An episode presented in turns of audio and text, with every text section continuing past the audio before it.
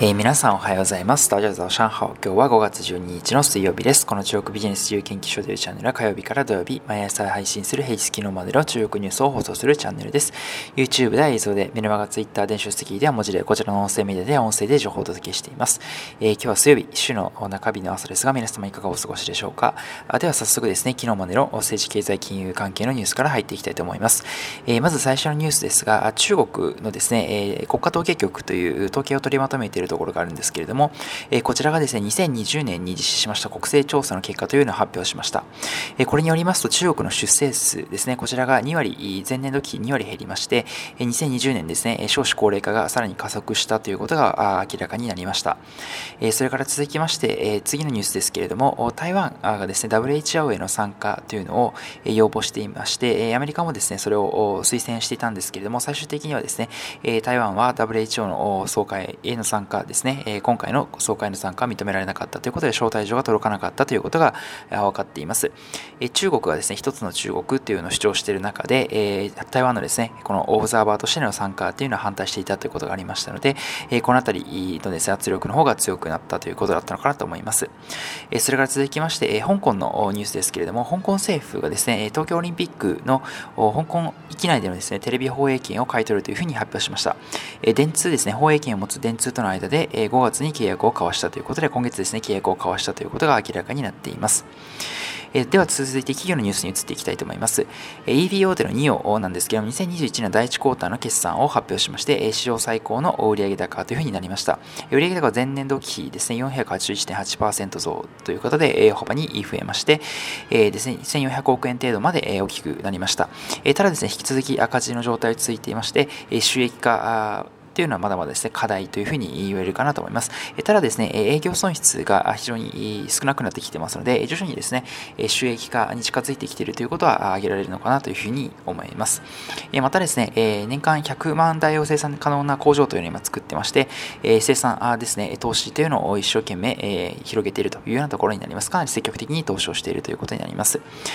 それから続きまして、世界のモバイルゲーム収入についてなんですけど、テンセントですね、こちらの2つのゲーム、オナ・オブ・キングスと PUBG モバイルですね、この2つの、え、超有名なテンセントのゲームですけれども、この2つがですね、また4月も世界モバイル収入の1、2を独占したということが出ています。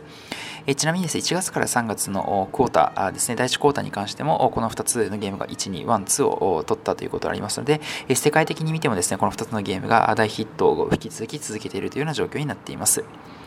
それから続きまして、ビリビリですね、中国語はニコニコ動画というふうに言われています。ビリビリなんですけれども、メンズメンズスキンケアのブランドですね、メイクエッセンスという中国のブランドがあるんですが、こちらのですね、出資に加わったということになります。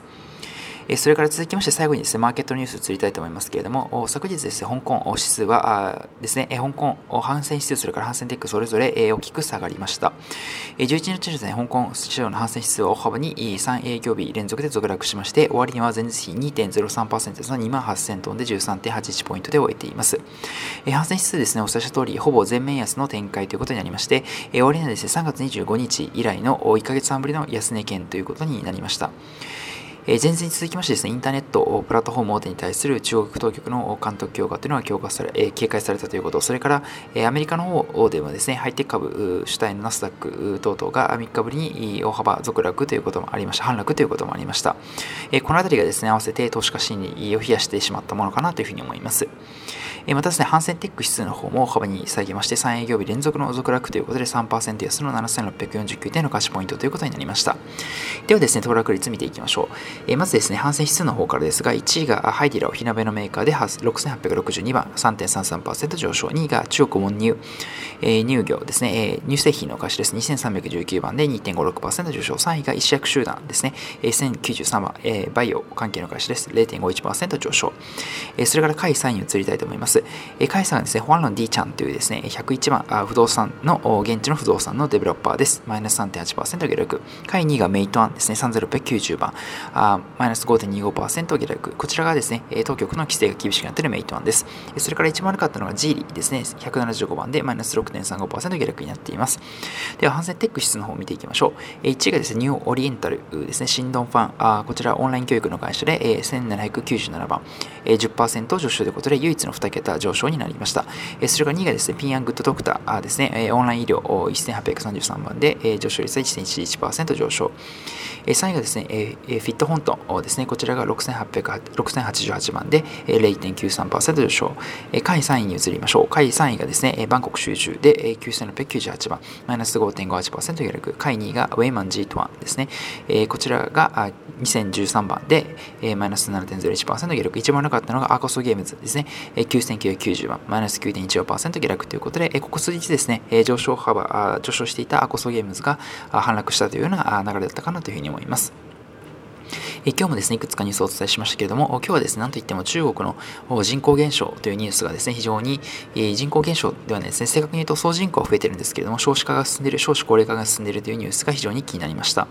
え前年度期と比べてですね、20 2020年の出生数がなんとですね2割も減ったということがありまして、まあ、これはですねコロナの影響もあったかなというふうに思いますがあいずれにせよですね中国の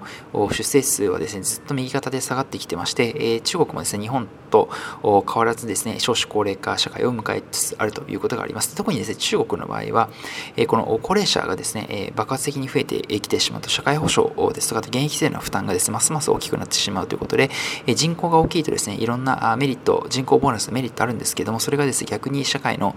ですねこういった社会保障等々等で、え足を引っ張ってしまうというか、えこういったですね社会全体に対して負担が大きくなってしまうということがあるということがありますので、この辺りがですね今後どういうふうに政府が解決していくかということを一つポイントとして見ていきたいなというふうに思います。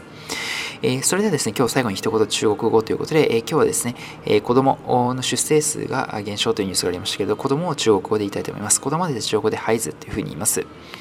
えこちらはですね、え中国語でよく出てくるですね、子供、ハイズというような単語になりますので、えぜひですね、こちら覚えていただきましたらと思います。